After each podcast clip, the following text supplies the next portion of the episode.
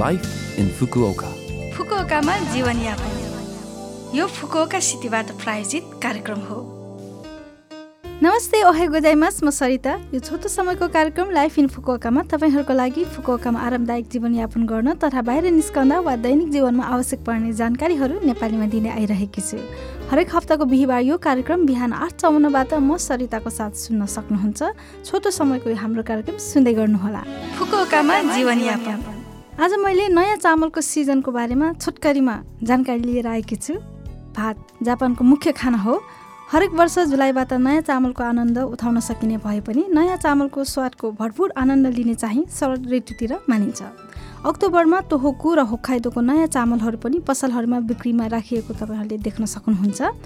चामललाई स्वादिष्ट रूपमा पकाउनका लागि धेरै नपखाल्ने थोरै पानीमा पकाउने अनि पाक्ने बित्तिकै भातलाई पनिउले चलाएर हल्का पार्ने गर्नुपर्छ।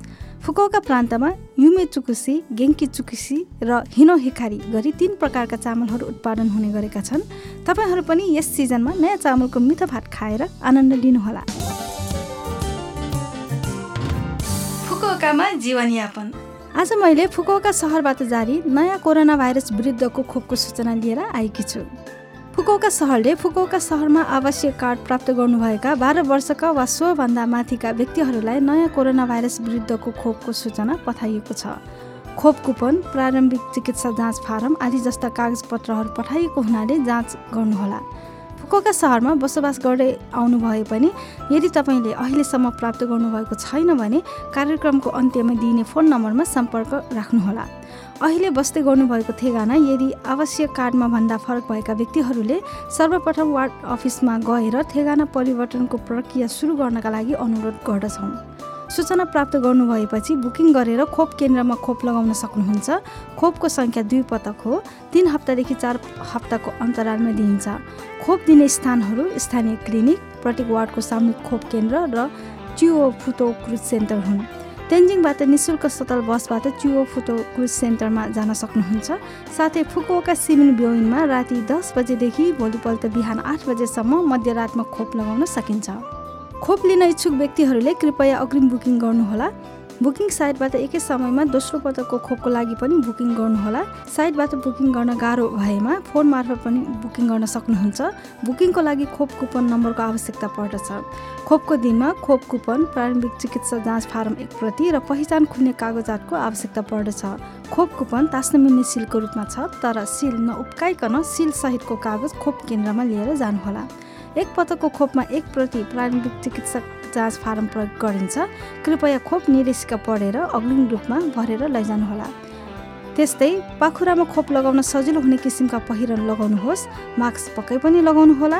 तयार गरिएको खोप सोही दिन प्रयोग गर्नुपर्छ त्यसैले शारीरिक अवस्था कमजोर भएको बेला बाहेक सो दिनमा रद्द नगरिदिनु हुन अनुरोध गर्दछौँ।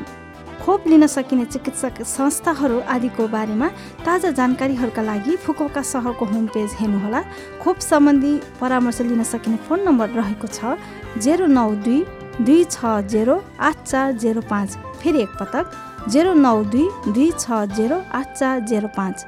हरेक दिन बिहान साढे आठदेखि बेलुका साढे पाँच बजेसम्म कल स्वीकार गरिन्छ। अङ्ग्रेजी चाइनिज कोरियाली आदि सातवटा विदेशी भाषाहरूमा यो सेवा उपलब्ध छ। साथै खोप निशुल्क हो पैसा माग्ने फोन वा इमेलबाट व्यक्तिगत विवरण सोध्ने जस्ता गतिविधिहरू पाइएको हुनाले सावधान रहनुहोला। यो फुकोका सहरबाट जारी सूचना थियो। यो हप्ताको लाइफ इन फुकोका कार्यक्रम तपाईँलाई कस्तो लाग्यो? लभ एफएमको होम पेजमा गएर लाइफ इन फुकोका नेपाली भनेर खोजी पोडकास्टबाट पनि यो कार्यक्रम तपाईँको मिल्ने समयमा सुन्न सक्नुहुन्छ। त्यस्तै ब्लगबाट पनि यो कार्यक्रमको बारेमा जानकारी पाउन सक्नुहुन्छ। जाँदा जाँदै आज राजु लामाको सैलुङ्गीत मेला गीत तपाईँहरू सबैको लागि राख्दै बिरा हुन चाहन्छु। तपाईँको दिन शुभ रहोस्। नमस्ते!